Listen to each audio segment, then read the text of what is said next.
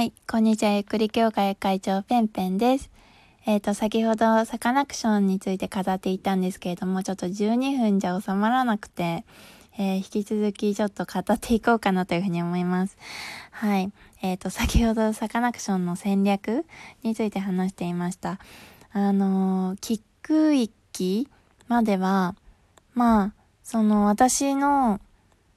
え知り合いはミュージシャンのまあ、インディーズというのかな。インディーズの、えー、知り合いなんですけれども、まあ、あのー、だからミュージシャンに、が、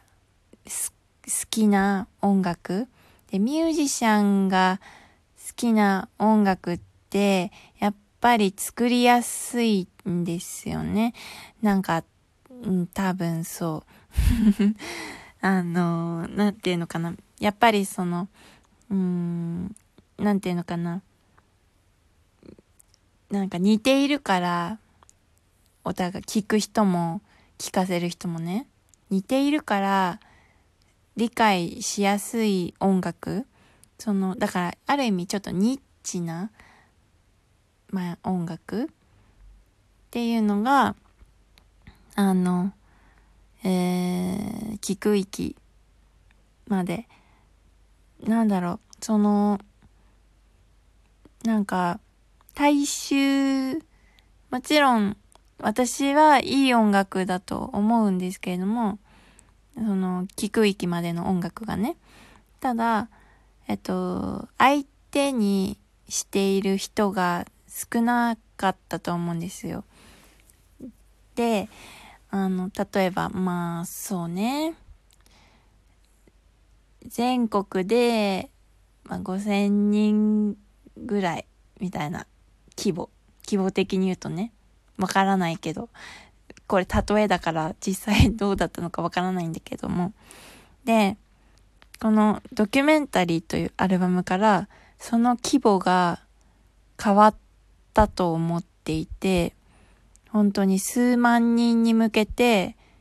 彼ら曲に曲を作るようになったんだなみたいな。風に。もちろんいい曲なんだけどあのその5000人にわかる音楽を作っていた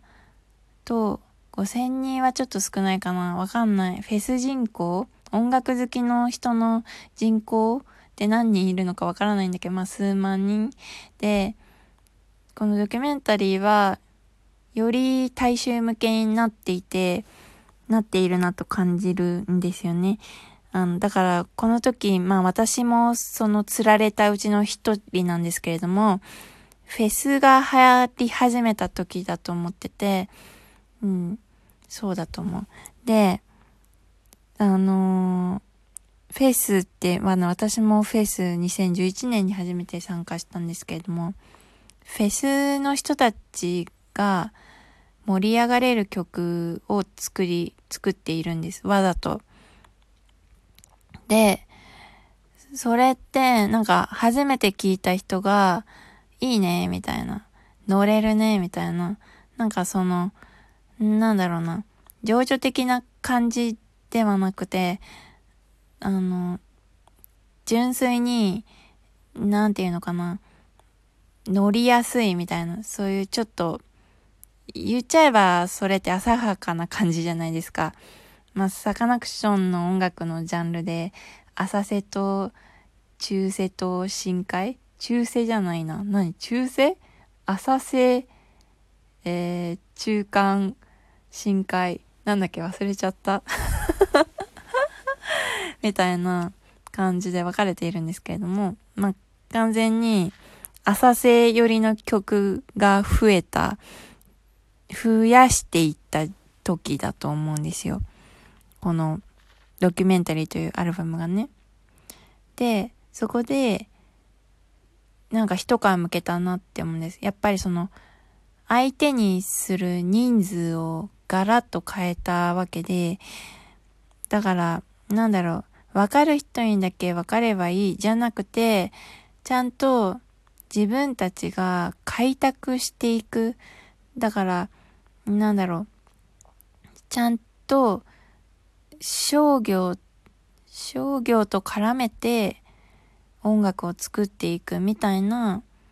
ま、あの、なんかそういうニュアンスがより強くなっているし、えっと、出始めているというか、ここからで、かなり出てきたと思うんです。タイアップとか、そういうものがね。で、この次のアルバムはもうタイアップだらけでもうなんか逆に辛そうだなみたいな感じになっちゃっているんだけど、うん。なんか、そういう変化が、だからこのアルバムですごく垢抜けた。まあ逆に言うと、センスのいい、なんか面白いことをやっている。なんかそういう姿勢は変わらないんだけれども、なんか楽曲に対して、なんか別の軸が加わってきたみたいな、なんかそういう印象を私は受けますね。うん。売れたいっていう欲みたいのも感じるし、うん。でも、自分たちの、その音楽的な、にな、なんかこう新しいものを生み出していきたいみたいな、なんかそういうのも感じるんですけれども、うん。アルバム全体を通しては、そういう印象を受けます。ただ、今見るとそうなんだけども、当時はもう、このアルバムを聴いたのが震災の時で、で、私も、すごく、その時はうつうつとしていて、もう世の中がどうなってしまうんだろうって、ちょうど私、その時学生で、あの、もう、なんだろう、社会、就活中だったんですよ。で、就活の時に震災が起きて、まあ、ええー、みたいな。もう今までのこと通用しないじゃん、みたいな。